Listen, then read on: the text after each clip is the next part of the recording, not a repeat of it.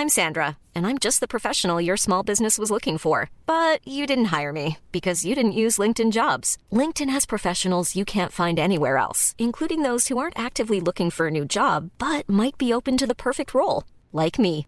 In a given month, over 70% of LinkedIn users don't visit other leading job sites. So if you're not looking on LinkedIn, you'll miss out on great candidates like Sandra. Start hiring professionals like a professional. Post your free job on linkedin.com/people today. Bonjour, bonsoir, bon après-midi à tous.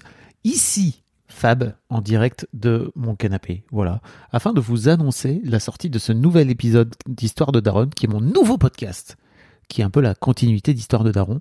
Au cas où vous auriez raté le premier épisode, euh, qui est d'ailleurs dans ce feed également, dans ce podcast, il y a quelques semaines, avec Laurie Perret, je vous invite à aller l'écouter. Mais globalement, ce nouveau podcast, qui s'appelle donc Histoire de Daron, vous vous en doutez, je vais aller interviewer des Daron pour venir parler de maternité, d'être mère, mais aussi d'éducation, enfin de plein de, plein, de, plein de sujets dont j'ai envie de causer avec des Daron. Et euh, afin de vous donner un peu envie de, découvrir le podcast, je vais vous proposer les, on va dire, 4-5 premiers épisodes également de l'histoire de Daron. Après, promis, j'arrêterai de vous enquiquiner si vous voulez juste écouter des Darons. Vous aurez juste des Darons là-dedans, mais en attendant, euh, vous pourrez retrouver tous les deuxièmes et les quatrièmes mardis de chaque mois une nouvelle Daronne dans l'histoire de Daron. Je vous invite à aller euh, vous abonner au podcast euh, parce que effectivement, dans quelques épisodes, vous ne pourrez plus les retrouver si vous ne vous y abonnez pas. Voilà. Mais en attendant, je vous invite vraiment euh, à aller vous abonner, à cliquer dans le lien que vous retrouverez dans la description afin de vous abonner sur votre plateforme de podcast préférée. Voilà. Euh, sur ces bonnes paroles, je vous fais un bisou et je vous souhaite euh, un excellent moment en compagnie de mon invité du jour. Allez, salut. Je suis en, amour fou de mes enfants, mais j'ai une conscience extrêmement forte et, même qui est belle et qui est salvatrice pour moi qui est que euh, je leur ai donné la vie. Euh, ils ont choisi de s'incarner à travers moi et leur père, euh, mais je suis là pour leur permettre de s'envoler et le plus justement possible. Et c'est là où ma mission de mère elle est très puissante, c'est c'est de les accompagner dans cet envol. Exécuté par qui? Fabrice Florent. Bonjour, bonsoir, bon après-midi à tous et bienvenue dans Histoire de Daronne, l'émission où chaque deuxième et quatrième mardi de chaque mois, à partir de 6h du matin, je retrace avec mes invités leur rapport à la maternité. Après avoir interviewé une bonne centaine de darons dans mon autre podcast Histoire de Daron, il était temps d'explorer l'autre face de la planète parentalité. Je suis Fabrice Florent, dans la vie je fais des podcasts d'interviews et de discussions et je crée des contenus. Si vous aimez cet épisode, allez donc écouter la bande-annonce de ce podcast pour en découvrir plus sur moi et mes autres contenus. N'oubliez pas de vous abonner sur votre appli de podcast préféré, de mettre un cool commentaire et 5 étoiles au podcast sur Apple Podcasts ou sur Spotify et de partager cet épisode autour de vous s'il vous a plu. C'est le meilleur moyen de m'aider si vous aimez mon travail. Donc ouais, le, ma némésis, moi tu sais, c'est de commencer l'interview avant d'avoir commencé à enregistrer. Ah d'accord. Et là, c'est Ah, ce que tu étais en train de faire. Et c'est ce que j'étais en train de Tu faire. en train de commencer à me raconter euh, ta vie de daronne. Ouais, ouais, ouais. Mon fil rouge. Mon fil rouge. Tu- c'est ton fil rouge pour toi, ta vie de daronne? Ah, c'est quelque chose de très puissant, ouais. Je, depuis que je suis toute petite, euh, j'ai ce, je pense ça dans le, dans mes tripes, dans mes cellules. Euh, quand j'étais euh, aussi loin que je me souvienne, euh, petite fille, j'avais un amour pour mes poupées, mais vraiment les poupées baigneurs, les, les, les, les- les petites poupées, quoi. ouais, vraiment les bébés. Les bébés. J'ai détesté les poupées Barbie. Ah oui. détesté ça. Mm. Toutes mes copines jouaient aux poupées Barbie et je les lâchais à ce moment-là, tellement j'étais même gênée, voire presque mal à l'aise de jouer à la poupée avec des adultes. Il y avait un truc qui me... Et toi, j'étais pas capable de conscientiser ça et de l'exprimer de façon intellectuelle. Euh, parce qu'en plus, à ces âges-là, on est, on est très euh, sensible à être euh, intégré dans un, dans un cercle et qu'on aime bien copier ce que fait la copine. Et moi, je, je lâchais à ce moment-là. C'était insupportable pour moi, ces poupées Barbie, que je trouvais horribles. Et Tu veux dire que pour toi, euh, jouer à la poupée, c'était vraiment être dans un rôle de maman, alors que tu pourrais très bien aussi te dire, je vais mimer une vie d'adulte que je pourrais avoir avec mes Barbies, quoi.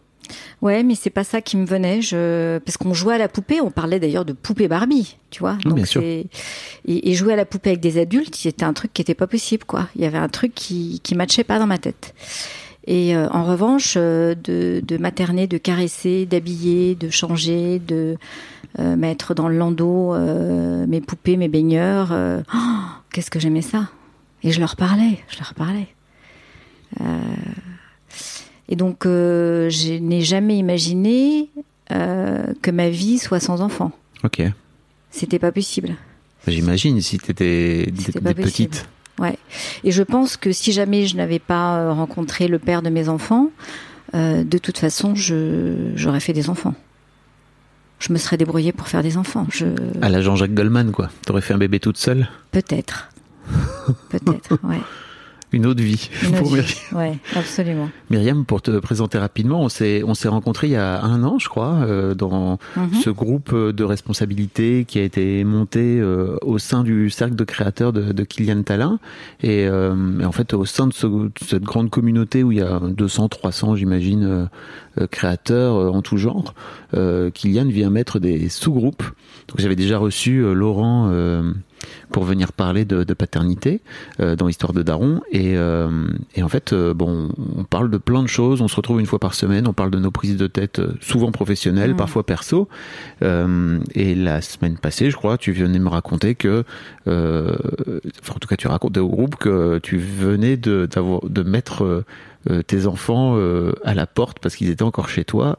27 27, euh, 25, 25. euh, et 19. Alors c'est pas totalement à la porte, hein, mais on, on va en parler. on va en oui, parler, tu voilà. les as pas foutus voilà, dehors, je les ai mais pas foutus dehors. Mais quelque part, il y avait aussi un côté, maintenant il est temps de partir, il est temps de quitter le nid. Voilà, c'est de poser effectivement euh, cette décision. Une sorte de deadline. Voilà, de deadline, ouais, ensemble. Oui, tu les as pas foutus dehors de. Non, euh, jamais. tu les as pas, tu leur as pas mis les- leurs affaires dans un carton en disant maintenant ça dégage quoi.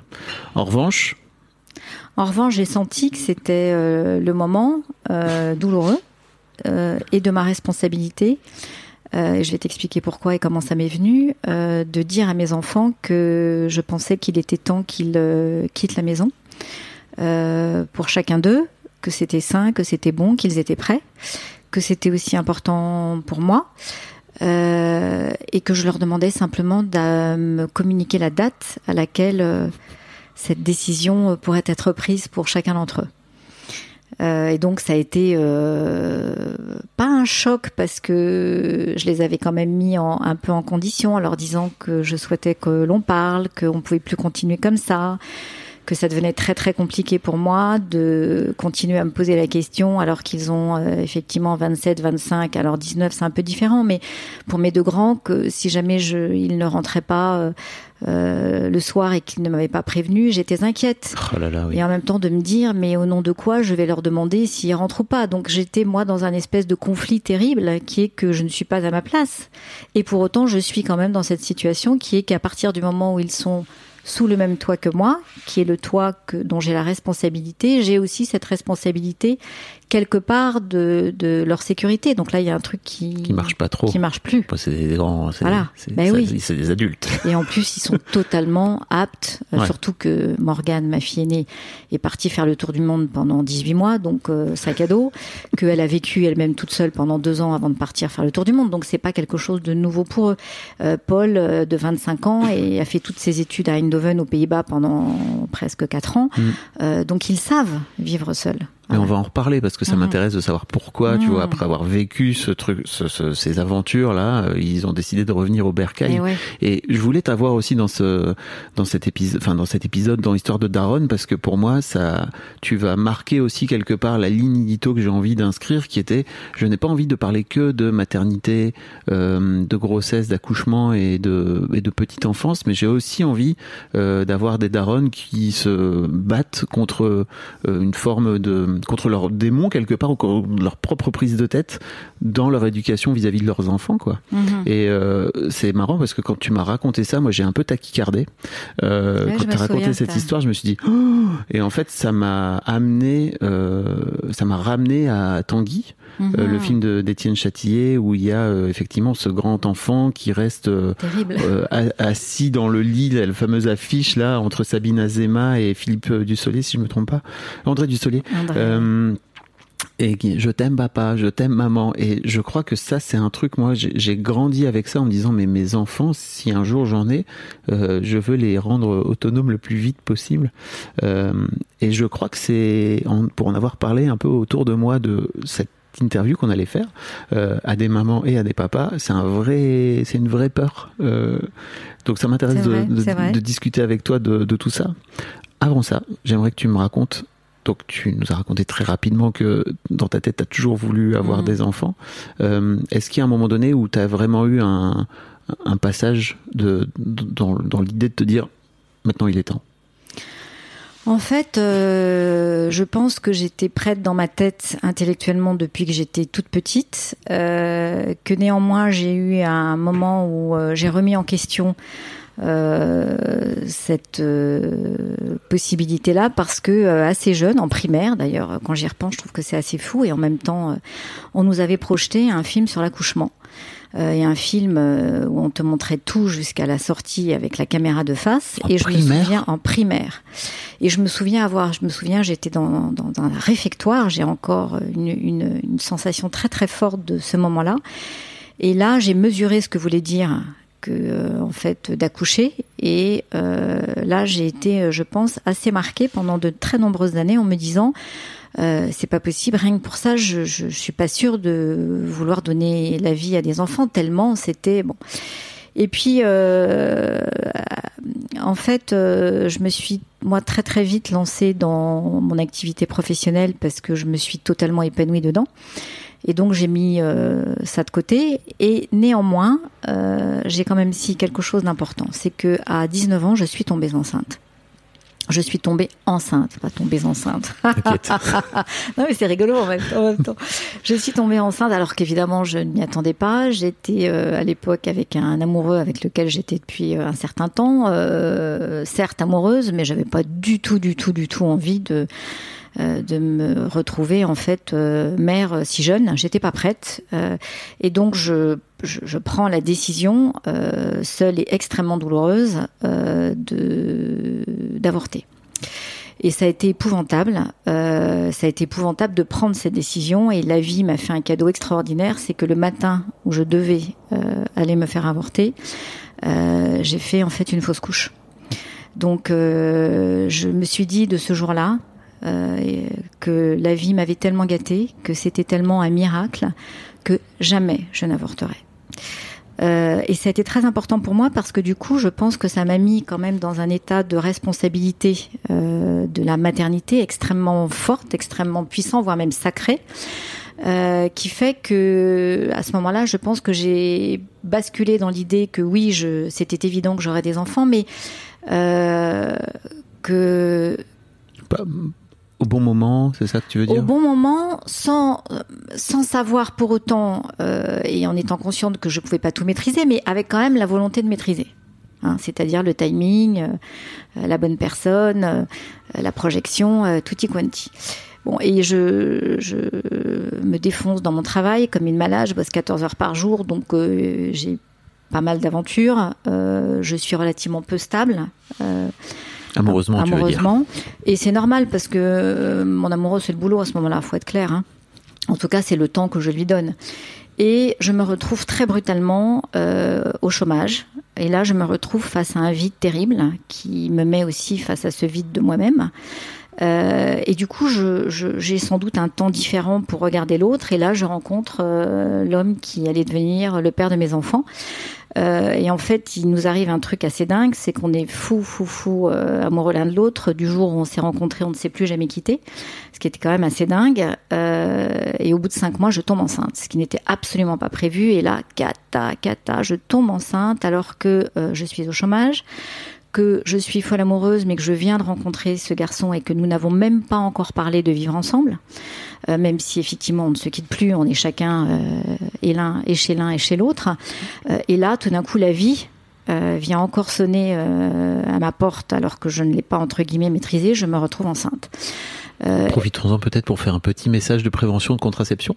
Oui, alors oui, alors oui, des plus jeunes. oui. Donc la question pourrait être, mais Myriam, en fait, tu es totalement naïve. Comment se fait-il qu'à 29 ans, parce que j'avais quand même 29 ans, euh, entre temps, effectivement, il s'est passé du temps, mais tu, la contraception, tu connais. Euh, oui, la contraception, je connais, sauf que j'étais pas du tout pour la pilule, que j'avais essayé trois, quatre fois et que ça ne me convenait pas. Alors déjà physiquement, mais comme déjà moralement, ça me convenait pas. Bah, évidemment, le physique, il a suivi. Ouais. Que j'étais très très très euh, régulière et très bien réglée en fait et du coup bah je calculais voilà je calculais puis en plus mon, mon amoureux euh, me disait lui et me répétait à l'envie que de toute façon il était stérile voilà donc on était plutôt euh, voilà confiant voilà Spoiler, que- ça ne marche pas. eh ouais, ouais, ouais. Donc attention les filles, si on vous dit euh, et qu'il vous dit qu'il est stérile, take care quand même.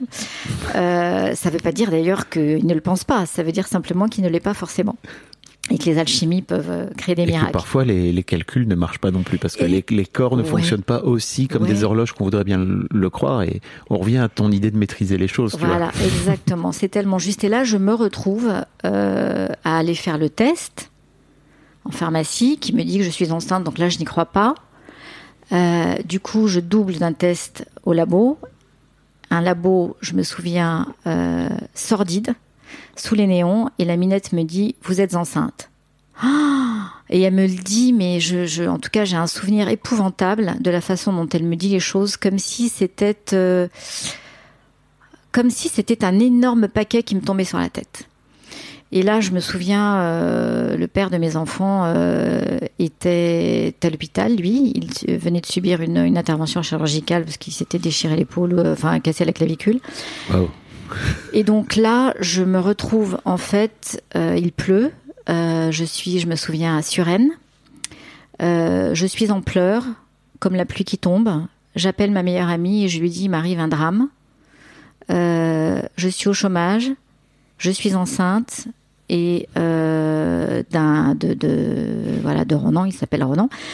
Euh, et en fait, euh, on se connaît que depuis cinq mois et je, je là je suis perdue. Je, il est hors de question que j'avorte et, et, et en fait tout se bouscule dans ma tête. Je suis en panique totale. Je me dis que tout ça est injuste, que euh, euh, c'est- c'est une espèce de, de suite terrible qui est en train de m'arriver, Euh, comme si en fait, ouais, c'était un tu sais, on dit la loi des séries, mais la loi des séries, pas top, quoi. C'est-à-dire qu'en fait, c'était les, merdes qui, qui continuaient. Et je me souviens, je fumais à l'époque, j'ai fini mon paquet de clopes, avec une espèce de rage. J'ai arrêté après de fumer, je suis allée voir mon ami, et dès le lendemain, j'ai senti en fait euh, cet enfant qui m'habitait. Euh, je me suis sentie très forte. Euh, je me suis sentie belle. Euh, j'ai une de mes meilleures amies euh, qui était ma sœur, je dis qui était parce que euh, elle est décédée. Je pense très souvent à elle, elle est vraiment très très près de moi. Et elle m'a dit, c'est quoi toutes ces nanas qui refusent en fait la vie telle qu'elle est Accueillir un enfant, c'est ce qu'il y a de plus beau, surtout que tu as la chance d'aimer l'homme qui t'a fait cet enfant. Et là, tout d'un coup, elle m'a ramené une espèce de vérité qui m'a fait un bien fou. Je me suis totalement laissée porter par euh, cette énergie et est arrivée une deuxième étape très difficile qui a été de l'annoncer en fait à Ronan qui lui était euh, pas. absolument pas. prêt, il le savait pas puisqu'il était dans le potage à l'hôpital. Et, euh, et au moment où je lui annonce, euh, il se rendort. Et là, ça a été terrible. J'ai eu un sentiment de, de solitude, d'abandon, de et en fait, je pense que c'était tellement Tu veux dire que tu allais lui dire à l'hôpital, c'est ça? Voilà, ouais, parce qu'en fait, qu'il était dans le coltard. euh, Ouais, et pour être plus précise, euh, je vais le voir alors qu'il était sorti de son opération. Et puis je, je vois qu'il est totalement, il est pas bien, il souffre énormément. Et je me dis, je vais pas lui dire tout de suite. Et c'est lui, au moment où je m'en vais, qui me dit, et alors, les résultats? Et je lui dis, je t'annonce que tu n'es pas stérile. Et là, et là, je pensais qu'il allait se marrer parce qu'on on déconnait pas mal. Et là, il se rendort. Ah et je l'ai vécu comme euh, comme un affront, je l'ai vécu comme euh, comme un non, je l'ai vécu comme euh, une négation, je l'ai vécu. Ça a été terrible.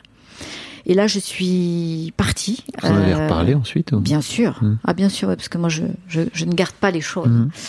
Euh, et donc, dès, dès qu'il il allait mieux, c'est-à-dire le lendemain, j'ai abordé le sujet avec lui. Je lui ai expliqué que, évidemment, c'était pas facile pour moi, et lui non plus, évidemment.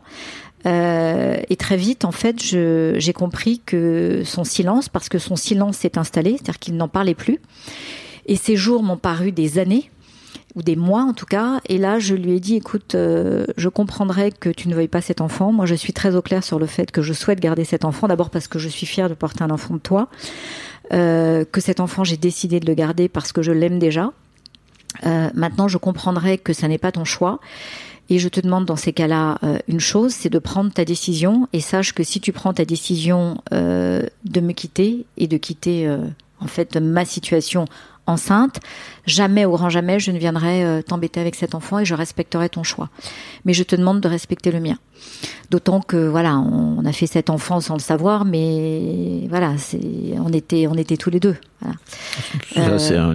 Ouais. Et c'est important Oui. de, de le rappeler. Euh, et je lui ai dit, parce que je sentais que c'était important pour que ce silence ne vienne pas m'abîmer et donc abîmer le bébé, parce que là déjà j'ai cette conscience que tout ce que je fais, tout ce que je ressens va avoir un impact direct sur l'enfant. Euh, et je lui dis, je, je te demande de me répondre d'ici 24 heures sur ta position. Et le lendemain matin, sa position était très claire. Et donc il me dit, mais bien sûr que voilà, j'étais pas prêt, mais mais je suis prêt. Et ce qui a été absolument extraordinaire, c'est que 15 jours après, euh, nous avons fait la première échographie. Et au moment où l'échographe pose euh, l'appareil sur mon ventre, on vit un espèce de miracle. Euh, nous avons devant nous les deux yeux, les deux billes de notre petit étard. You should celebrate yourself every day, but some days you should celebrate with jewelry. Whether you want to commemorate an unforgettable moment or just bring some added sparkle to your collection, Blue Nile can offer you expert guidance and a wide assortment of jewelry of the highest quality at the best price. Go to BlueNile.com today and experience the ease and convenience of shopping Blue Nile, the original online jeweler since 1999. That's BlueNile.com. BlueNile.com. Hey, I'm Ryan Reynolds. Recently, I asked Mint Mobile's legal team if big wireless companies are allowed to raise prices due to inflation. They said yes. And then when I asked if raising prices technically violates those onerous two year contracts, they said, What the f are you talking about, you insane Hollywood ass?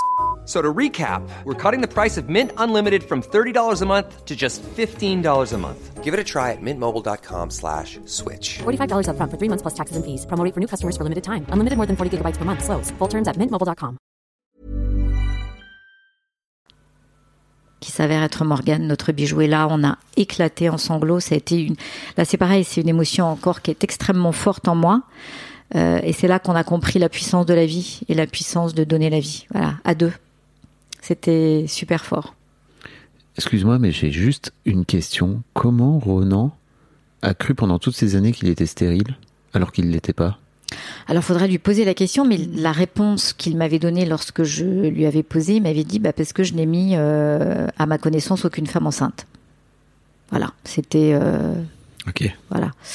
Je, je pense que c'était la raison. qui- scientifiquement, donc. Oui. Je crois pas qu'il avait fait des tests de. Voilà. Après, je, je- la question, c'est plutôt à lui qu'il faudra la Bien poser, sûr. mais Non, non, voilà mais le souvenir que j'en ai. Hmm, Ok. Ok, donc comment se passe cette grossesse? Un, un rêve. Ah ouais. Un rêve. Un rêve, euh, je me sens magnifique. Euh, J'ai fait d'ailleurs, euh, une de mes amies a fait des photos de moi enceinte de 5 mois. Je n'ai jamais été aussi belle. Voilà, je me trouve sublime. Et en fait, quand je dis je me trouve sublime, c'est cet enfant qui me rend sublime. C'est ce que la vie euh, nous rend sublime quand, euh, quand tu accueilles. Et c'est vrai que ce qui est très puissant dans cette maternité, c'est que euh, moi qui suis plutôt euh, un être à l'époque qui est dans la maîtrise de beaucoup de choses, la maîtrise de sa vie, la maîtrise de ses projets, de ses objectifs, euh, euh, cette, euh, ce licenciement brutal euh, pour lequel en plus je n'y suis strictement pour rien, donc je l'ai doublement subi. C'est une décision d'entreprise et stratégie américaine. Euh, je, c'était pas nominatif, c'est ça que je veux Mhm. dire, euh, m'a amené en fait à mesurer à quel point en fait euh, ne rien maîtriser avait aussi du bon. Euh, et en fait, j'ai complètement accueilli cette grossesse dans un temps en plus qui était suspendu. Donc c'était euh, incroyable. Et en même temps, j'avais quelques angoisses parce que j'étais consciente totalement de ma responsabilité, qui tout d'un coup devenait immense, euh, qu'il fallait quand même que je retrouve un job très vite. Euh, et puis, comme je suis quelqu'un qui a besoin de dire les choses euh, avec le plus d'authenticité possible, il était hors de question que je cherche un travail sans évoquer le fait que j'étais enceinte. Parce que je cherchais du travail enceinte. Donc nous étions deux à chercher du travail. Et ce qui est fou, c'est que j'ai eu trois propositions. Euh, et au moment où j'ai indiqué que j'étais enceinte, on m'a jeté comme une merde. Ça a Mhm. été épouvantable. Et de ce jour-là, j'ai compris que je n'allais pas répondre à des annonces, mais que j'allais chercher mon job. Et que nous allions chercher mon job. Et c'est comme cela qu'il m'arrive un truc absolument fou, c'est que je décide euh, d'écrire au Parisien, qui était un journal que j'affectionnais particulièrement. J'adorais l'info, j'adorais les médias. Euh, je ne connaissais personne, c'était pas du tout mon réseau. Je venais d'une agence américaine de communication. Et euh, j'ai envoyé une candidature spontanée. J'ai été reçue deux jours après et le truc de totalement dingue comme quoi quand l'histoire elle est écrite elle est là. Euh, au bout de deux heures, le patron me propose en fait euh, le job de responsable de la communication, disant que c'est totalement confidentiel et qu'ils viennent de se séparer de quelqu'un et que justement ils sont en recrutement. Et il me demande au bout de deux heures, très intéressé par mon profil, si euh, je suis intéressée par le poste. Et là, je suis en panique totale alors que je suis au chômage quand même depuis cinq mois. Donc, je cherche évidemment un job. Et là, je lui dis, euh, il me dit, ce serait pour démarrer la semaine prochaine. Et là, je me lève et je dis, bah non, c'est pas possible. Il me dit, comment ça, c'est pas possible? Vous cherchez du job? Et là, un Mhm. job? Je dis, oui, parce qu'il faut que je vous dise, je suis enceinte. Je suis enceinte de cinq mois. Tu t'es auto-exclu du truc. euh, Ouais, mais tu vas voir.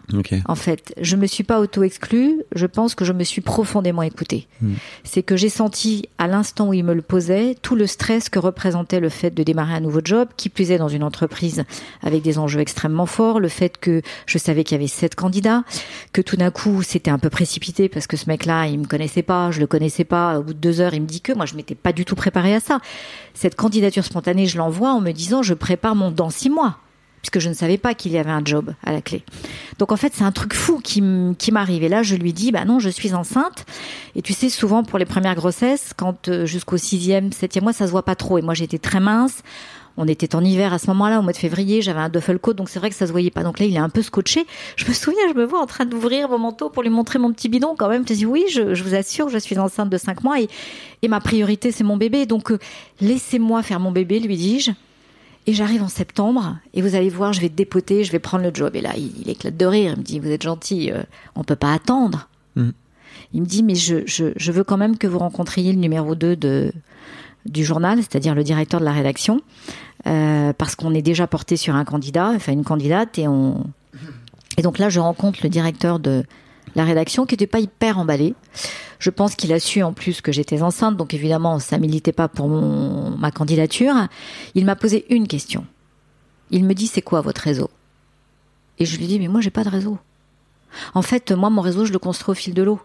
Euh, j'ai pas un, répertoire avec euh, 50 personnes que je peux appeler qui constitueraient entre guillemets mon réseau que je vous vendrais. En revanche, vous me dites que euh, euh, vous voulez avoir tel journaliste ou telle star, euh, je vous dis que je l'obtiendrai. Pourquoi? Parce que moi, mon job, c'est de comprendre comment fonctionne cette personne, en quoi ça peut l'intéresser euh, de parler euh, aux Parisiens ou de venir aux Parisiens, et je peux vous assurer que je l'obtiendrai. Et en fait, ça l'a complètement, ça lui a pas remis la tête à l'envers, mais j'ai senti que je gagnais 10 000 points là, et qu'en fait, il a mesuré à quel point le fait que je cherchais du travail enceinte lui donnait une idée très précise du potentiel et de l'énergie que j'avais Mhm. lorsque je ne serais plus enceinte. Et c'est là où une situation de faiblesse, de fragilité se transforme en une situation de force parce que j'ai assumé de chercher du boulot enceinte. Et que ma fille, je lui ai dit plusieurs fois, Morgane, que euh, ce moment, je lui devais autant qu'à moi parce qu'elle m'a donné cette force. Elle m'a rendue belle, elle m'a rendue forte, elle m'a rendue puissante, elle m'a rendue juste. Donc c'était énorme, énorme. Et j'ai été embauchée. Alors embauchée, mais pas à temps plein. Pourquoi? Parce que je leur ai expliqué que c'était pas possible. Donc je leur ai dit laissez-moi réfléchir.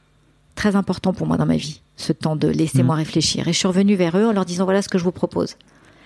Euh, je prends le job à mi-temps ce qui me permet de pouvoir gérer les dossiers urgents, euh, occuper le poste, euh, être identifié comme tel à l'interne, et en même temps, je garde ce temps pour mon bébé pour ne pas le stresser.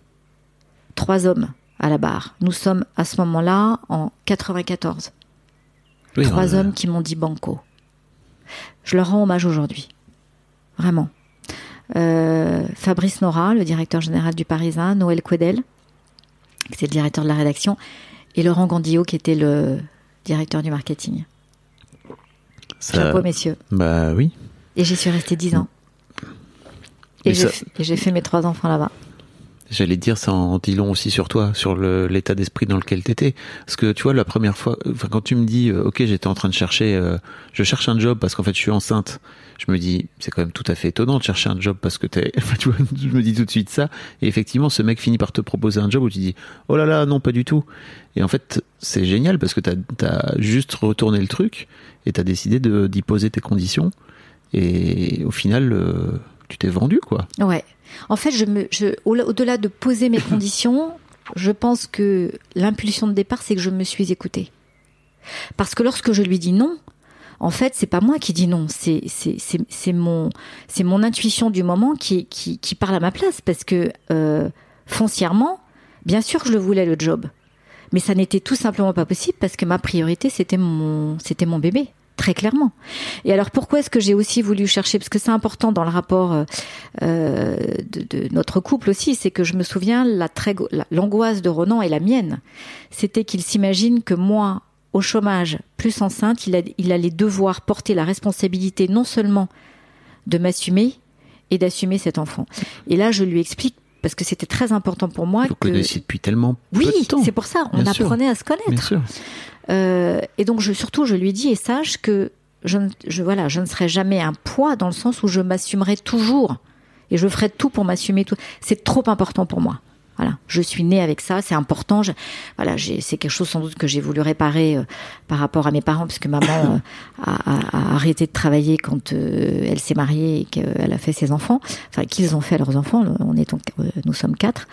Euh, et moi, c'est un truc que j'ai pas, voilà, du tout, du tout, du tout voulu euh, répliquer. Ok. C'était pas possible. C'est marrant parce que j'ai à la fois le sentiment que par rapport à ce que tu racontes au tout début, où il y avait une sorte de d'accomplissement de ta vie de femme, si tu veux, de, que tu avais depuis que tu étais toute gamine, quoi, tout bébé, enfin tout enfant, et qu'en même temps, entre temps, tu as un peu laissé ça de côté euh, avec ta vie euh, de boulot, etc., où tu étais plutôt en mode euh, working girl, Complètement. et que euh, Enfin, je sais pas, j'ai l'impression qu'à un moment donné, il y a ces deux chemins qui se sont percutés euh, dans ta vie, ou en tout cas qui se sont rejoints. Pas percutés, c'est un peu violent, mais qui se sont rejoints et que t'as, t'es, devenu finalement le- une sorte de mix de, ces deux facettes de ta personnalité, quoi.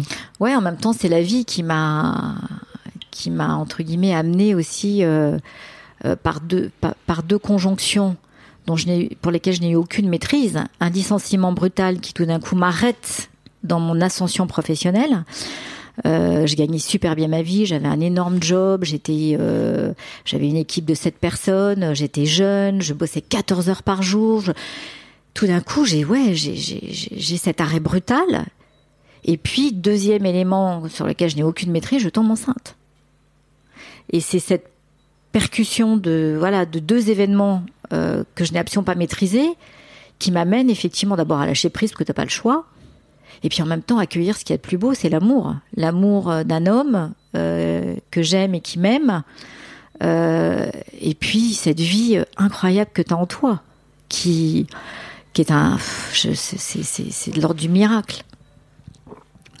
Comment se passe euh, ce premier accouchement? Alors un accouchement absolument... Enfin, pas difficile, parce que à la fois très beau, parce que c'est le premier, donc très attendu. Euh, surtout que j'ai une grossesse de rêve. Euh, il fait un temps magnifique. Le soleil, je me souviens, a, baigné tout mon corps et mon visage pendant tout cet accouchement, mais extrêmement long. Parce que euh, je travaille pendant plus de 12 heures. À l'époque, euh, pour être assez précise, euh, l'anesthésiste n'est absolument pas dédié à la maternité. L'anesthésiste vient si il n'est pas dans le bloc opératoire. Donc j'attends très longtemps l'anesthésiste et euh, c'est vrai qu'à un moment donné, je n'en peux tellement plus que j'hurle, j'hurle en disant que j'en peux plus, que je préfère avoir une césarienne euh, et qu'on me descende au bloc parce que j'en peux plus d'attendre. Voilà, j'ai vraiment des contractions extrêmement fortes que le bébé ne descend pas. Euh, et je me souviendrai toujours mon gynéco qui me hurle dessus, mais gentiment pour se faire entendre et qui me dit Madame Multinier, qu'est-ce que vous voulez? Vous voulez euh, avoir que des accouchements par césarienne ou vous voulez donner la vie par voie basse, c'est-à-dire par la vie normale? Et là, je me suis retrouvée comme une petite fille, j'ai fermé ma gueule. Et puis l'anesthésie s'est arrivée. Euh, L'accouchement euh, a été euh, enclenché. Et là, j'ai compris qu'en fait, mon bébé ne descendait pas parce que euh, elle avait le cordon autour du cou Mhm. et qu'elle faisait yo-yo. Et ce gynéco, un homme absolument incroyable, le docteur Boto, qui a pris sa retraite depuis, qui est à l'hôpital de Neuilly, que- l'hôpital communal hein, de Neuilly, euh, est allé en fait couper le cordon à l'intérieur. Et donc il a sauvé ma fille de quelque chose sans doute de- qui aurait pu être dramatique. Je ne savais même pas qu'on pouvait faire ça. Ben voilà, un truc de fou. Et, et on me pose cet enfant euh, sur moi. Je suis en amour, euh, mais inconditionnel. Je, je, je ressens ce que ça veut dire. C'est-à-dire qu'en fait, tu ne, tu ne connais pas cet enfant, mais tu l'aimes avec une puissance de dingue. Je... Et là, j'ai l'impression d'être dans un monde, euh, dans un autre monde, un monde euh, comme si j'étais au ciel. en tout cas, l'idée que je me fais du ciel, c'est-à-dire euh, quelque chose d'extrêmement doux, de très très puissant. Quand on dit Euh, au ciel, c'est en général que t'es mort, tu vois, dans le. Ouais, mais pour moi, c'est- Dans l'idée catholique, quoi. Oui, mais pour moi, il y a quelque chose de, de très doux quand même. Voilà, c'est il y a une espèce de de d'état euh, euh, lumineux. Euh, c'est le bonheur absolu, quoi. Et c'est tellement fort que, que je sais pas comment te dire. C'est je pense que même le cerveau, il n'est pas capable en fait de supporter tellement c'est fort. C'est pour ça que je te dis dans un espèce d'état euh, Mhm. suspendu. Voilà, c'est énorme, énorme, énorme. Et elle est magnifique. Elle est magnifique. Alors d'abord, je la trouve magnifique. Euh, Ronan est complètement euh, aussi en amour de, de cette petite fille qu'on a déjà décidé de prénommer Morgane. Euh, et toutes les infirmières et euh, enfin les sages-femmes nous disent à quel point elle est sublime. Mais un bébé, c'est jamais très beau, hein, un nouveau-né qui vient Et ben sortir. nous, elle comme- était vachement belle. Nous, elle était, elle était magnifique. l'exception. Elle c'était l'exception. Ouais, ouais, ouais. Elle était waouh quoi. Et puis tu sais, euh, je te rappelle ce fameux regard Hmm. lors de la première échographie. Euh, en fait, euh, j'ai l'impression que je l'ai toujours connue, Morgane. Donc voilà, c'est très très fort, très très fort. Et, et donc. euh, T'en as encore les poils, là, aujourd'hui, ça ah se sent. ouais, ah ouais, ah ouais. Vingt- c'est- 27 ans plus tard, c'est ça 27 ans plus tard, ouais, ouais. Mais de toute façon, c'est dans, c'est dans mes tripes euh, à vie. Je le, souvent, quand euh, je redis à, à Morgane, comme d'ailleurs à mes deux garçons, euh, Paul et Mathis, à quel point je les aime, euh, je, leur, je, je leur dis à quel point cet amour a démarré euh, déjà là, à quel point c'était puissant. Et je les ai pas aimés de la même façon. C'est-à-dire, c'est là où tu comprends à quel point euh, l'amour est puissant et multidimensionnel. Ça veut dire que l'intensité euh, est aussi forte, euh, mais qu'elle est différente. Voilà, c'est Dans quel sens t'as pas aimé tes... Donc t'as eu deux fils après, c'est ça? Oui. Dans quel sens t'as t'as pas aimé de la même façon tes deux fils? Bah, c'est-à-dire que euh, je les ai aimés avec une intensité euh, tout aussi forte, mais c'est sans doute pas pour les mêmes raisons. Je sais pas comment t'expliquer. Je, je, je, ressens l'amour différent parce que ce sont des êtres différents. Voilà. Euh, et, je sais pas si parmi les, autres personnes que les autres euh, hommes et femmes que tu as interrogés, s'il y en a qui qui, t'ont partagé le fait que moi pl- plusieurs fois j'ai posé la question à mes enfants mais est-ce que euh, vous avez le sentiment que je vous aime de la même façon ou avec la même intensité. Parce que pour moi, c'est très important parce que j'ai beaucoup d'amis euh, qui m'avaient exprimé euh, qu'elles se sentaient moins aimées que leur sœur euh, ou que leur frère. Et donc c'est quelque chose qui est extrêmement important pour moi. Et mes trois enfants, euh, aussi bien les uns devant les autres que individuellement, m'ont toujours dit qu'ils n'avaient jamais ressenti que j'en aimais un plus que l'autre. Ou voilà. Donc c'est pour moi c'est, mais je les aime différemment parce qu'ils sont différents. Voilà. Parce que parce que voilà. C'est une vraie question compliquée, ça. C'est co- comment tu te positionnes toi en tant que parent, que mère, que père, euh, quand tu as plus d'un enfant? Mm. Parce qu'en fait, euh, je crois que même si toi tu le- les, les traites de la même façon, en fait, forcément, il y a plein de choses qui se passent, qui se jouent. Euh, et même entre enfants, en fait, ils Bien finissent par se jauger. Mais bien et, sûr. et c'est obligé, c'est très humain en fait de finir par te dire ok quelle est ma place moi par Mm. rapport à mon frère, ma sœur, mon petit frère, ma petite sœur, mon grand frère, ma grande sœur? C'est un- une question qui est tellement je trouve complexe. Mm. Mais euh, si t'as écoute si tes enfants aujourd'hui euh, adultes euh, te disent sincèrement que ils ont toujours eu la sensation que tu avais eu un comportement, peut-être leur père aussi, un comportement très euh, égalitaire et qu'ils ils en ont jamais souffert, c'est plutôt super cool, quoi. Bah, en tout cas, c'est ce qu'ils me disent. Après, tu sais, moi, je et ça, c'est quelque chose que je leur dis aussi parce que je trouve que c'est très important. C'est que je sais qu'il y a des choses que j'ai forcément faites et qui n'étaient pas bien, qui les ont fait souffrir. Euh, et la- je leur ai dit que la mère parfaite tout- voilà. nous, gère- nous jette Voilà. la première pierre. hein. Mais surtout, ce que je, ce à quoi je m'apprête, c'est à écouter le jour où ils auront des choses et des reproches à me faire pour accueillir ces reproches, parce que je sais à quel point c'est important d'avoir en, en face une, une, une écoute attentive sur le sujet. Euh, voilà, je et je suis persuadée que oui, j'ai fait des choses euh, qui les ont forcément à un moment donné marquées. euh, voilà, je, je- c'est évident, évident. Euh, donc voilà. Je sais pas, je croyais que t'allais aller ailleurs, mais je- Non, non, non. non, non, non. Comment t'as la sensation de t'être, euh, de d'avoir évolué toi euh, en tant que mère euh, pendant toutes ces années, euh, depuis euh, bah, la, la nana de 30 ans qui, qui vient d'accoucher euh, jusqu'à jusqu'à aujourd'hui. T'as la sensation qu'il y a eu des, des étapes dans ta vie de dans ta vie de daronne? Alors la première chose, c'est que j'ai quand même le sentiment que le fait d'être euh, mère euh, a été très très naturel pour moi. C'est-à-dire que, euh, tu vois, j'avais pas du tout d'angoisse euh, sur le comment faire. Euh, je me suis pas tapé 10 000 bouquins. Euh, à l'époque, les podcasts n'existaient pas, donc euh, j'ai dû demander quelques conseils euh, à des copines. Mais en fait, j'avais, je pense, un, don presque bah, naturel, évident, spontané, inné, voilà, de ce rôle. Je savais comment les prendre, je savais comment les écouter. J'ai Paul euh, euh, qui a deux mois euh, a dû être hospitalisé parce qu'il a fait une pyélonéphrite qui est une infection extrêmement grave. C'est simplement des pleurs qui m'ont alerté sur le fait qu'il fallait que je fonce à l'hôpital. J'appelle, je me souviens, la pédiatre qui me dit prenez votre temps, venez. Je dis non, moi je prends pas mon temps. Je je décide de pas prendre ma voiture parce que je pense à ce moment-là que je peux être coincée dans les embouteillages. Donc je prends mon enfant dans les bras.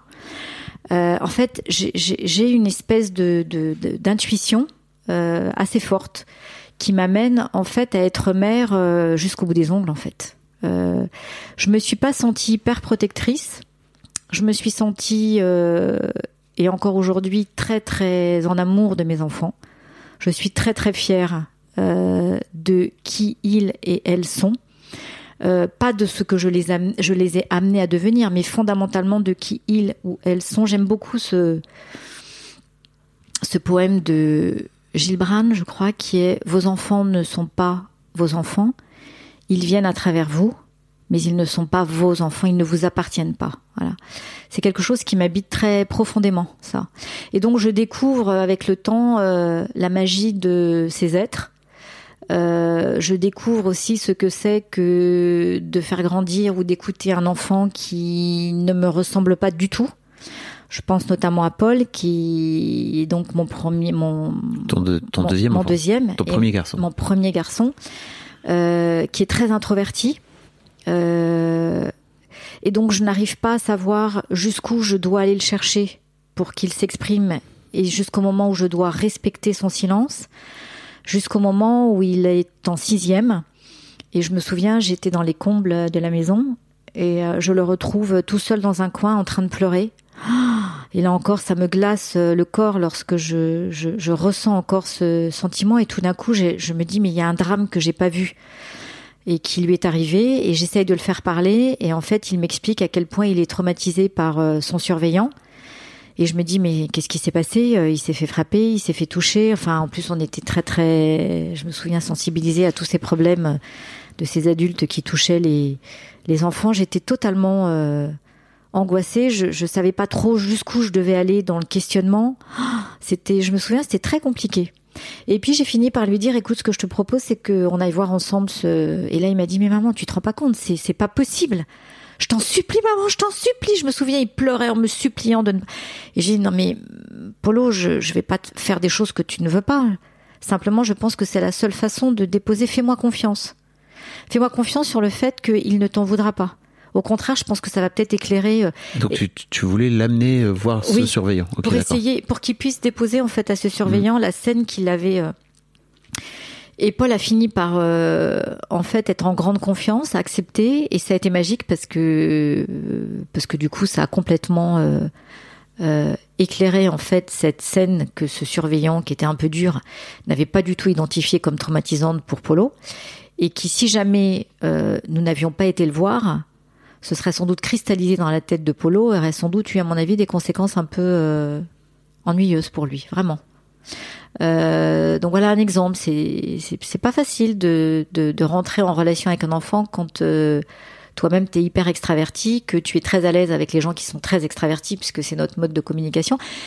Et que là, tu as un enfant euh, que t'aimes pour qui il est, mais que tu apprends à connaître, que tu comprends pas forcément, surtout qu'il dit pas grand chose. Mm. Voilà, c'était pas facile. Comment t'as fait ce chemin là Tout à l'heure, tu citais ce, ce poème euh, Tes enfants ne t'appartiennent pas.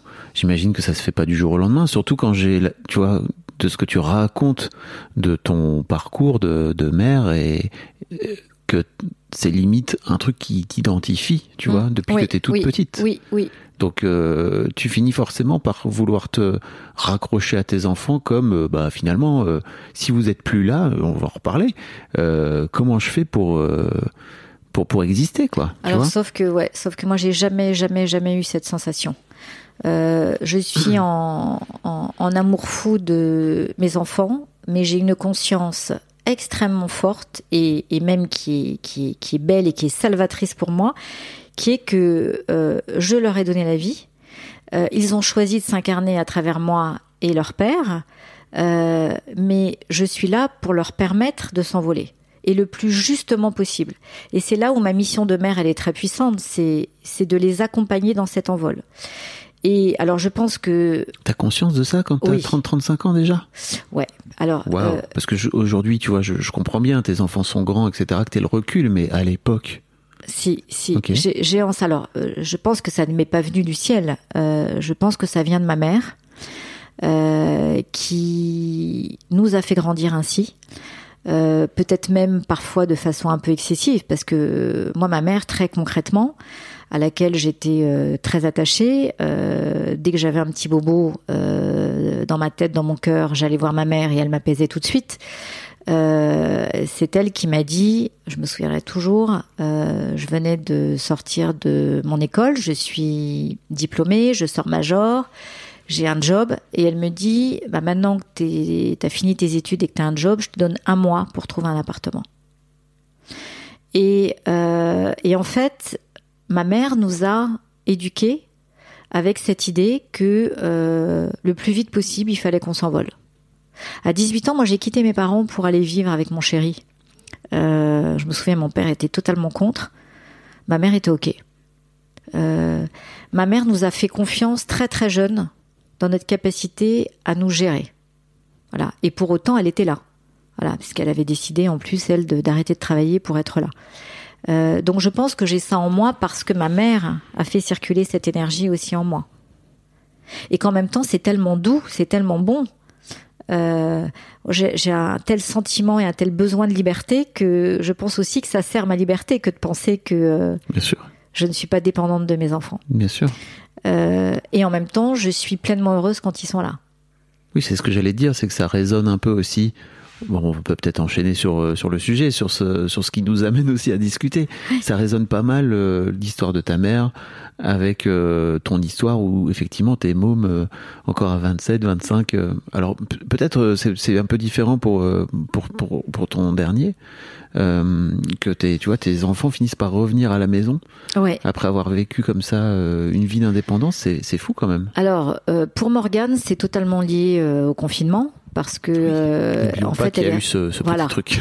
Et, et je pense que pour la jeunesse, et en tout cas moi je l'ai prise en compte, euh, quand Morgane rentre de son tour du monde, euh, qu'elle a vécu seule avec un sac à dos devant, un sac à dos derrière, euh, moi j'étais très impressionnée et je te dis pas en tant que mère les nuits parfois difficiles que j'ai eues parce que moi qui fermais mon portable toutes les nuits, il a été ouvert pendant 18 mois. Euh, prête évidemment à être là en cas de besoin. Et heureusement, parce qu'à deux, trois reprises, Morgane m'a appelé de l'autre bout du monde. C'était en pleine nuit pour moi et elle avait besoin de m'entendre. Euh, et en Pour, fait, pour, pour te parler ou oui, pour, euh, parce qu'elle était en situation difficile. Ok. Et, et, et moi, mon rôle, c'était de d'être cette écoute, euh, de ne surtout pas évidemment paniquer, euh, de la rassurer et de lui redire à ma façon à quel point j'avais confiance dans le fait qu'elle allait trouver des solutions. Euh, et donc, pour en revenir à Morgane, elle revient de son voyage en décembre euh, 2020. C'était quand Mars C'était quand euh, le euh, confinement Mars Le confinement, 20 c'était mars, de- mars 2020. oui. Voilà. Alors, alors, alors décembre 2019, elle, non, en janvier 2020, pardon, et, et le confinement est en mars 2020. Donc là, évidemment, euh, elle est restée à la maison, on a confiné euh, ensemble, elle était avec son frère Mathis, tandis que Paul, lui, était à Eindhoven et avait décidé de confiner tout seul dans sa maison dans laquelle il était avec des colocataires qui, eux, avaient tous rejoint leur famille. Et Paul ne pensait pas que ça allait durer si longtemps et il a vécu des choses extrêmement difficiles. Cette solitude a été très très très pénible pour lui. Euh, et donc dès qu'il a fini ses études, il est revenu effectivement euh, à la maison parce que tout simplement il a décidé de se lancer dans son activité de designer euh, tout seul et que bah voilà maintenant il faut qu'il trouve des clients. Donc euh, tant qu'il n'a pas l'argent, c'est compliqué pour lui de euh, et Morgane, elle, elle a, elle est revenue de ce tour du monde avec une envie de changer complètement de voie et de métier. Donc, elle a fait un cheminement qui a nécessité du temps. Donc, elle a eu besoin de se poser et je crois qu'elle a eu aussi euh, un temps de récupération qui était d'autant plus long qu'elle a vécu des choses, euh, je pense, qui qui étaient assez euh, perturbantes parce que parce qu'un tour du monde dans toutes ces contrées sur les quatre continents, ça te bouscule. Et du coup, voilà, je pense qu'elle avait besoin de cette pause, cette pause sereine. Voilà. Et l'avantage, c'est que c'est vrai que nous sommes très privilégiés parce que nous avons la chance d'habiter une maison, chacun a sa chambre, son espace. Donc on peut vivre ensemble tout en étant chacun dans notre espace. Oui, malgré tout, euh, j'imagine que tu arrives à un âge aussi où euh, c'est cool d'avoir euh, tes enfants à la maison, mais euh, et, et même s'ils ont leur chambre, ils sont quand même chez toi. C'est vrai, c'est vrai, c'est vrai. Alors pendant le confinement, ça a été royal. Oui, parce qu'on a fait plein de trucs ensemble, on a rigolé, on a joué. euh, euh, mais c'était une pause C'était une pause. pour le monde entier en fait. Absolument. Mm. Et je pense que ça nous a fait vachement de bien. Euh, après, c'est vrai que ce qui m'a en fait euh, fait cheminer sur la décision que j'ai prise de leur demander de me donner une date, c'est que j'ai eu une grande discussion avec Mathis. Mathis a 19 ans, c'est pourtant le plus jeune. Et c'était vraiment pas de lui dont j'attendais ce type de euh, réflexion, mais pour autant, euh, je m'étonnais auprès de lui. Il est en deuxième année de BTS, qu'il passait plus de temps euh, en, position horizontale que verticale, c'est-à-dire qu'il passe beaucoup de temps en fait à dormir sur son téléphone, sur les réseaux sociaux, et du coup je m'inquiétais un peu de cet immobilisme, euh, surtout qu'il avait beaucoup de mal à se projeter. Et évidemment que la projection sur l'après, euh, c'est pas à moi de l'avoir pour lui. Et donc, euh, tout en étant absolument pas inquiète parce qu'il a plein, plein, plein de talent et que c'est vraiment un mec super chouette. et je suis pas du tout inquiète sur sa capacité à s'en sortir. Sauf que, à un moment donné, c'est vrai que je me disais, mais c'est pas possible, je peux pas le laisser continuer à, à, à être dans une, dans une espèce d'attente euh, et sans du tout se projeter sur l'après. Donc comment t'as fait? T'es allé Donc j'aborde le sujet avec lui en disant, tu sais, euh, Mathis, euh, en fait, je suis pas inquiète pour toi parce que je sais que tu as des, beaucoup de ressources, mais en fait, quand est-ce que tu vas aller chercher ces ressources?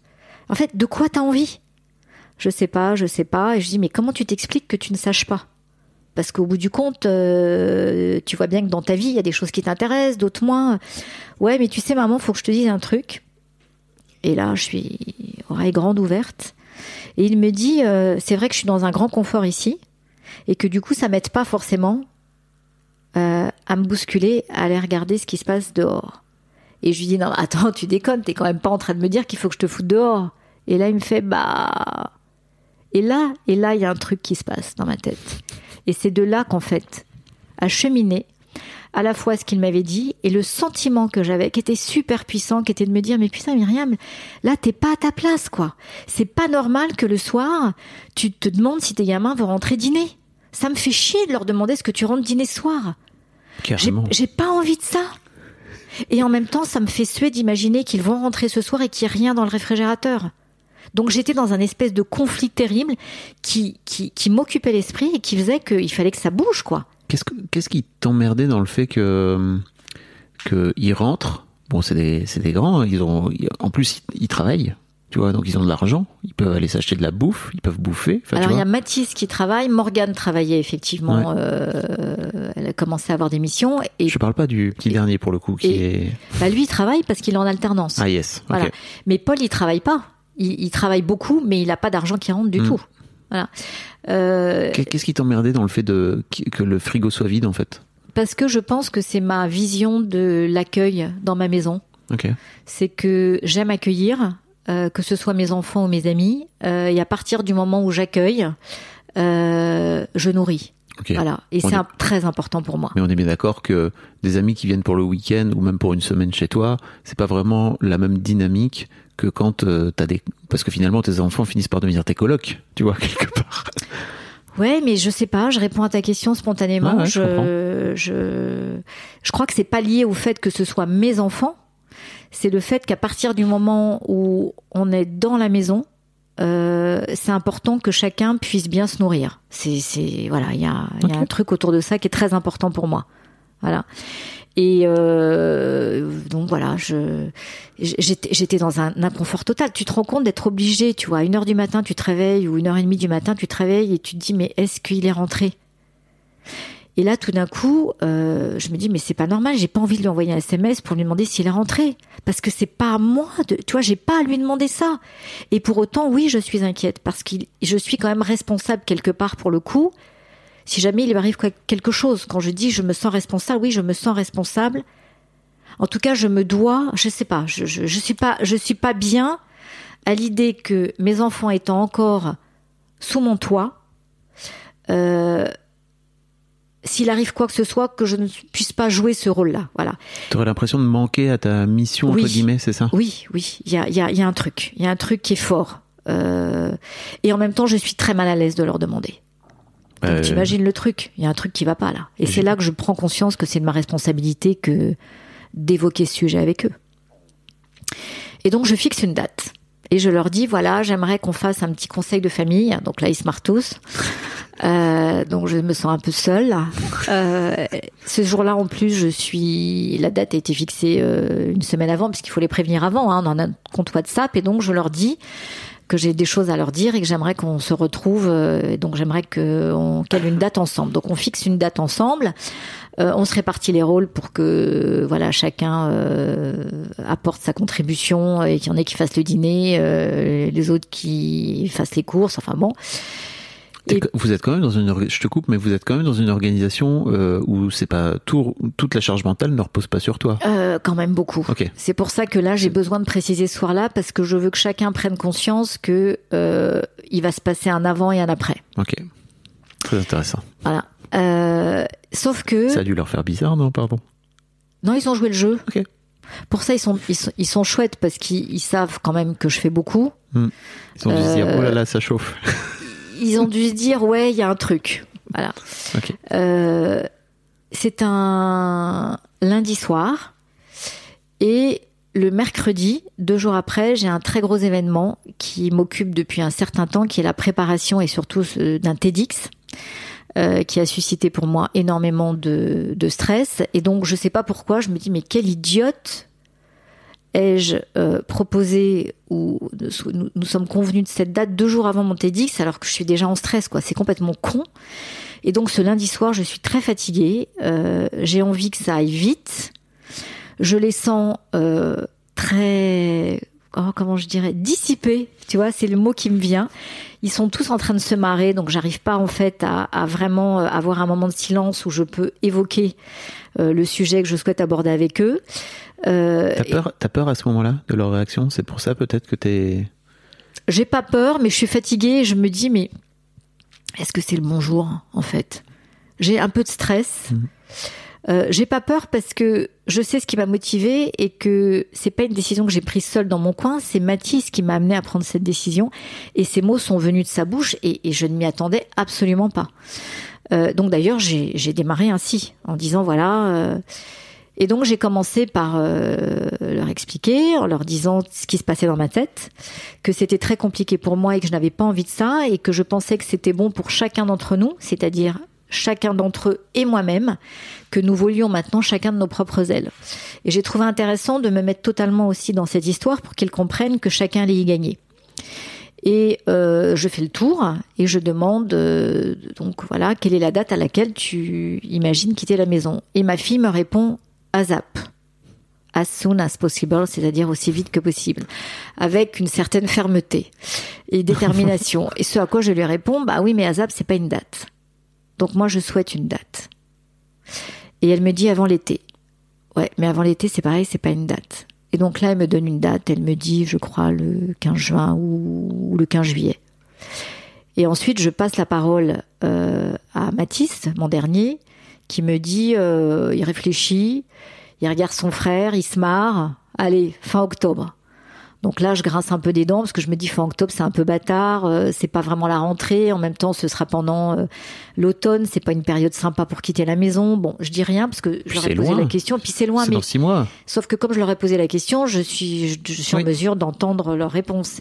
Et puis j'ai Polo qui me dit, bah moi fin novembre. Ah là j'ai dit, ah, non, non, non, non, non, non, non, pas fin novembre. Donc là il, il révise, il me dit, bon bah ok, fin octobre. Et en fait, euh, j'ai réagi comme ça parce que je sais que mes deux garçons cherchent une coloc ensemble. Ok. Voilà, donc c'était euh, pas très logique qu'ils aient pas la même date.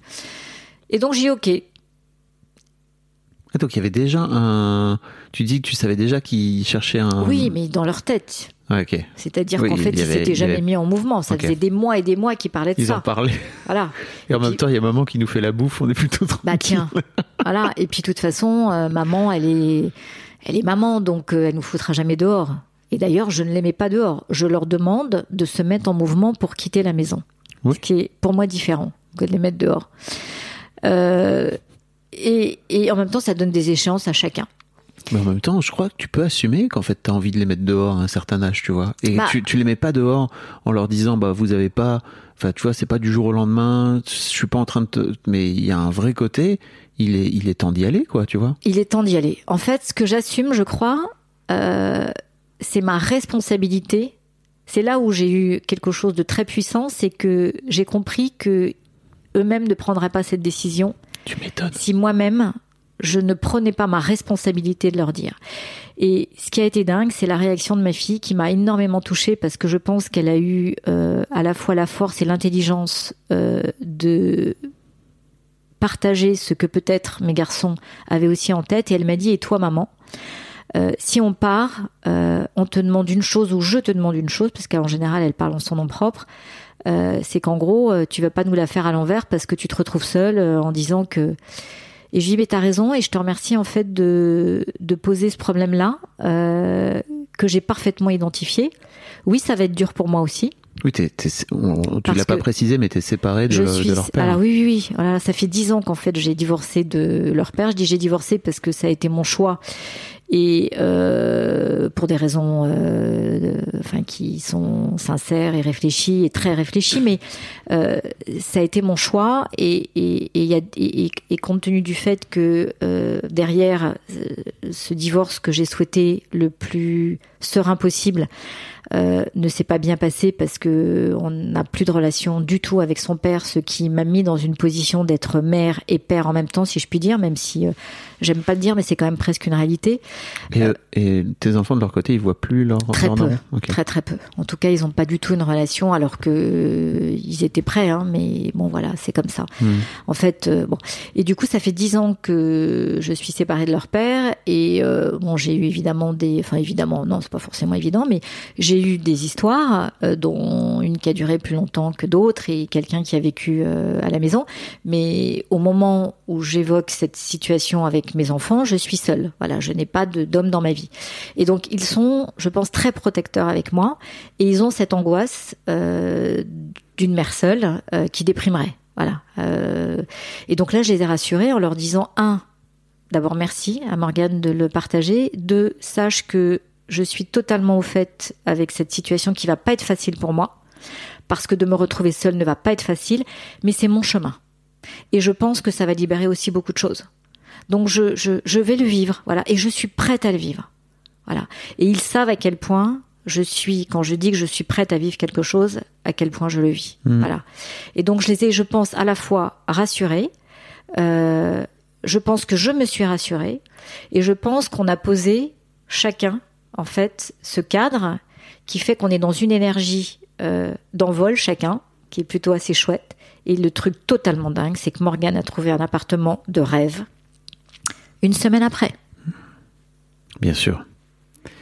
Et tu vois, tu dis euh, que tu les as rassurés, euh, ils t'ont rassuré, mais en fait, j'ai même l'impression que en fait, vous vous êtes libérés. On s'est libérés, sans doute, sans doute. En tout cas, alors, ce qui est, Parce que le fait qu'ils aient peur pour toi, ouais, moi, tu sais, ça, c'est pareil, tu vois, c'est comme Tanguy. C'est un truc, moi, je, je quand j'entends des enfants dire qu'ils ont peur pour leurs parents, je me projette tout de suite en me disant, mais je serais tellement en colère contre mes filles qu'elles, qu'elles aient peur pour moi, même si je comprends. Je, je ne veux pas de ça. Ça, je, ce n'est pas ton rôle en tant qu'enfant. Et tu Oui. vois, il y a un peu un truc de, de se tenir par la barbichette, quoi, Oui. tu vois, entre parents et enfants comme ça, quoi. mais ce qui est formidable, c'est qu'elle l'est formulée parce que, en fait, tu ne peux le savoir que si ça t'est dit. Or, trop souvent, les enfants ne le disent pas. Ce qui est formidable, c'est que tu le dises dans ce podcast, parce qu'il y a plein de gens qui Ouais. vont l'entendre et peut-être Ah que ça ouais. leur parlera. Ouais. Et surtout, je dis aux, aux jeunes, euh, dites à vos parents vos peurs pour eux. Parce que ça va vous libérer, et ça va les libérer eux. Parce qu'ils ne soupçonnent pas forcément les peurs que vous avez pour eux. Euh, moi, je ne soupçonnais pas, honnêtement. Quand elle me l'a dit, j'ai trouvé que c'était tellement évident. Parce que c'était tellement juste. Et elle me l'a dit en me regardant dans le blanc des yeux. Et ce qu'elle attendait de moi, c'est que je lui dise, euh, pars et sois apaisé. Mais pas euh, euh, une phrase de façade. Mhm. C'est euh, Tu le ressentais profondément. ah bah ouais. Et elle l'a senti. Et elle l'a senti. Et, et, et je pense que c'était d'autant plus important pour elle que euh, j'ai eu des moments très difficiles euh, en tant que mère, parce que je me suis sentie très très seule à devoir porter euh, mes trois enfants dans leur questionnement, leur équilibre, euh, leur projection, le sentiment que, et comme moi je suis très très très très soucieuse de cet équilibre féminin-masculin, je n'ai jamais voulu et souhaité remplacer évidemment le père de mes enfants. Je, je rêvais en fait que notre divorce soit aussi réussi que notre vie de couple tant qu'elle a super fonctionné. C'est-à-dire pendant 13 ans, on a vécu euh, vraiment des moments de rêve. En tout cas, moi de mon côté, et ça, je j'ai beaucoup de gratitude pour euh, tous ces moments partagés avec lui et les trois enfants magnifiques que euh, Ronan m'a fait ou que nous avons fait ensemble, plus exactement. Euh, mais j'étais pas préparée au fait que il soit pas là et que je doive compenser. En tout cas, ça m'a ça m'a rendu très très très triste et démunie parfois. Euh, voilà, mais bon, c'est son choix, je le respecte. euh, et je pense que du coup, ça, ça a mis dans, dans la tête de mes enfants, notamment Morgane et Mathis. Euh, Paul est parti assez jeune faire ses études à l'étranger, donc je pense qu'il a été moins marqué Impacté. par ça. Ouais. Ouais. Même s'il est très sensible aussi. et très protecteur. Je sens énormément d'amour qui circule dans cette tribu, voilà. Et moi, je suis très tribu, voilà. Mais dans la tribu, euh, chacun a son rôle, euh, a son destin, a sa vie, a sa mission, euh, et être un et être un être à, part entière. voilà, on on n'est pas une partie de l'autre. Je voilà, je je ressens les choses comme ça. Merci beaucoup de, de partager ça. Tu vas leur faire écouter à tes enfants? Je les ai prévenus. Déjà. Euh, et je redoutais un peu leur euh, réaction. Euh, parce que j'estime qu'à partir du moment où je vais parler de mon rôle de mère, je vais forcément parler d'eux, qu'ils sont dans une phase de leur vie où on n'aime pas trop qu'on parle d'eux.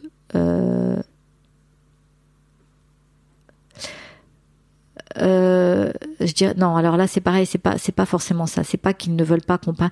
C'est que je me suis dit, ils vont deviner que je vais parler de choses peut-être intimes et que ça peut les mettre mal à l'aise parce que je suis plutôt quelqu'un de pudique. Euh, je m'exprime peu sur mon intimité, euh, même si je le fais avec eux dès lors qu'ils me posent des questions parce que je suis très ouverte. Mais pour autant, voilà. Et en fait, ils étaient super contents. Mhm. Donc oui, bien sûr que. euh, T'as conscience que c'est beaucoup plus universel que ce que tu veux bien croire que c'est intime, tu vois, même si c'est ton histoire intime, je peux comprendre que c'est l'histoire de ta famille, de ta tribu, comme tu dis, mais je crois vraiment qu'il y a plein plein de gens qui passent par là, il y a plein de mères aussi Ouais. qui passent par ce genre de, de prise de tête de, ok, en fait, c'est à la fois euh, ma mission, parce que ça vraiment, j'ai l'impression que Ah ouais. il y a un vrai truc chez toi, Très puissant. euh, et en même temps, c'est très compliqué parce que, comme on le disait un peu plus tôt, tu finis même par t'identifier à cette mission de mère et que tu arrives à un âge où en fait il faut, il faut que les oisillons, euh, qui sont même plus des oisillons, c'est Ouais. comme des grands oiseaux, Ouais. euh, fait- Des- do- do- doivent quitter le nid, quoi. Ouais. Tu vois. Et déployer leurs ailes Hmm. pour s'envoler très très loin et très haut. Et toi, tu as ta nouvelle vie qui démarre euh, Eh ouais. de, de, de, de, mère d'adulte, en fait. euh, de femmes. En fait, euh, ouais. en fait, tu sais, ce qui est complètement dingue, c'est que je réfléchis évidemment beaucoup à ma vie et je me rends compte à quel point je vis ma vie à l'envers. C'est-à-dire que très très très jeune, j'étais déjà mère dans ma tête. Euh, ensuite, lorsque je suis mère, euh, je le suis évidemment pleinement, mais je, je, je pense que la personne que j'ai laissée un petit peu de côté, c'est la femme. Et en même temps, c'est en ayant traversé tout ce que j'ai traversé que la femme se révèle et que là, j'ouvre et je déploie mes ailes de femme et je sens une puissance, euh, mais pas une puissance au sens pouvoir, une puissance intérieure euh, d'une force incroyable parce que je sens à quel point aujourd'hui je suis remplie de moi par tout ce chemin, à la fois de mère, euh, de femme euh, aimée et en même temps euh, qui a eu aussi ses, ses douleurs, ses cicatrices, ses blessures.